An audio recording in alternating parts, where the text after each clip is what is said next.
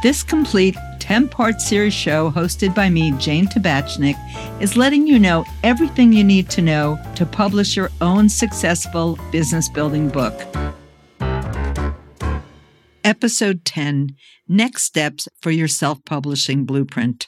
In this episode, I want to address the common question and the self-limiting beliefs that prospective authors ask themselves and say to themselves.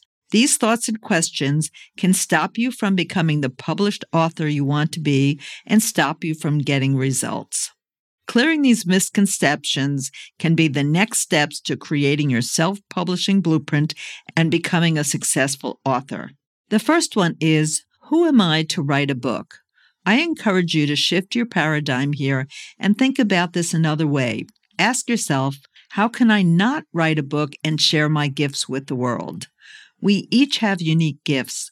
For some of us, those are the skills and expertise that we get paid for by our clients. For others of us, it is the topics and areas of expertise that our friends, family, and colleagues come to us seeking guidance, input, our opinion, and our expertise on. As an example, I don't get paid to advise people on technology and software. However, my friends and colleagues know that I'm a bit of a geek and I'm affectionately called the tech tool guru. And they often reach out to me to ask me how to solve a problem and what technology would be best for it.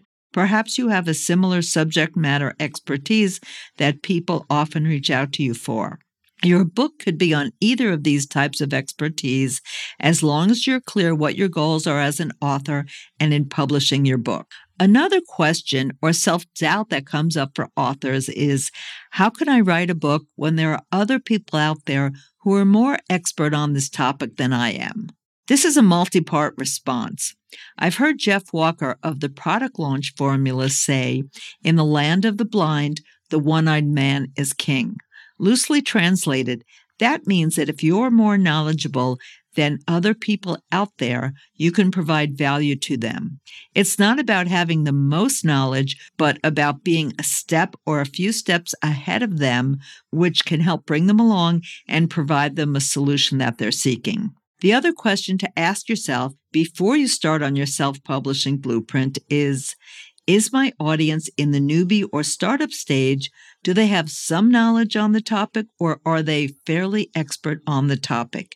If your audience is at the newbie or startup stage, or maybe they have a very small amount of knowledge on the topic, you don't need to be the most expert on this topic to provide them value and for them to see you as an expert on the topic. The other thing that I see many prospective authors don't take into account is that you don't need to be expert for all the content of your book. You can interview a number of other experts to combine their knowledge into your book. You can also curate and synthesize a lot of content to create your book. This is a valuable service for your reader because they don't want to have to wade through all the content that's out there, but will appreciate you as a respected author curating what you consider to be the best or the most relevant content for them. You still get to have the title of author and reap the benefits as a published author, even if you haven't written 100% of the content. Of course, any content that you include, you want to attribute or make sure that you have the proper permission to use. Another thing to think about as the author or curator of your book's content is that your reader is interested in your point of view, your voice, your take on things. Perhaps one of your superpowers is explaining complex topics in more easily understood and digestible nuggets. People will gladly pay for this. Do you have a method or methodology that you use to get results for your clients? Undoubtedly you do. You may never have thought about this, or you may have thought about it so much so and given your process or methodology a name. Many of us have developed ways of operating over the years, which we refine based on working with clients and are continually looking for ways to get them better results. You do this naturally without giving it a lot of thought. As you consider writing a book and creating your self-publishing blueprint, this is a great time to think about the processes and methodology that you've developed and how you can communicate this with an audience in the form of text or book. Your book can be an ideal way to introduce this, your unique results-getting process, and offer solutions to the problems that keep your ideal prospects or readers up at night. What if no one reads it? This is a common question I hear, and this is totally within your control. As I mentioned a number of times throughout this podcast series, as part of your self-publishing blueprint, we help you put together a marketing strategy and plan. This helps create an audience of readers. This is not really something that you need to stress over because there are always ways that you can share the book with new readers and audiences. The other thing to keep in mind, which I've also mentioned during this podcast series, is that your book will have an impact on your intended audience without them even having to read it. And there's a good chance that the majority of them won't read it or they won't read the entire book. You still get a lot of benefit from being an author, whether they read the book or not. As we've discussed, the authority positioning, the instant expert status, the greater visibility, being part of an exclusive club of people who've actually written and published a book can start before you even publish, which means they wouldn't have read the book. This is a question or thought that shouldn't stop you from creating your self-publishing blueprint and getting your book out there into the world, working for you 24/7. Another one that I hear all the time is, what if I get bad reviews? You might.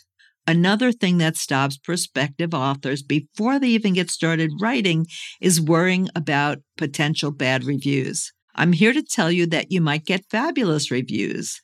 Let's put this in perspective. If you get a bad review, it could be from a troll, it could be just one person's opinion, or it could be an opportunity for you to get some valuable insight or feedback of what a reader or your ideal prospect was looking to learn or get from your book. This can give you ideas for products, for courses or workshops, or even for your next book. When you create your self-publishing blueprint and write a good book and follow our advice, you'll have a majority of good to great book reviews, so don't let the possibility of one bad review stop you from taking your place as a published author and creating more impact in the world. I'm not a writer. Worrying about your writing skills, thinking I'm not a writer or not a good enough writer, is another thing that stops many prospective authors. As I've discussed in earlier episodes of this podcast series, you don't need to be a great writer. Once you create your manuscript, it'll go through an editing process that will make you look great, make your writing and your book great. So you can sit back and just try and enjoy the process, knowing that you're going to get help to polish up your work no matter what kind of writing skills you bring to your book.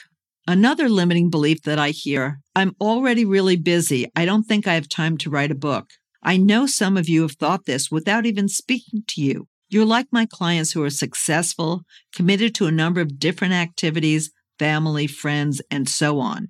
You probably do have a lot on your plate. As we've discussed in this podcast series, part of the beauty of the self-publishing blueprint is that it gives you incredible clarity as well as a clear plan for writing your book. With your detailed outline, you can easily break this into manageable chunks and then place them in your schedule. Or you can use the method that my client Wei uses and speak your book. Maybe you commute to work every day.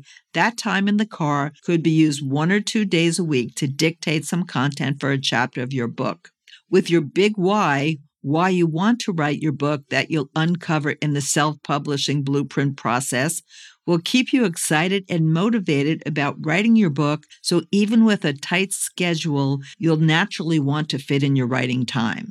And it goes to say that you'll benefit so much once you commit to writing the book and start reaping the benefits of being known as someone who's writing a book and becoming an author that you'll find the time to get it written.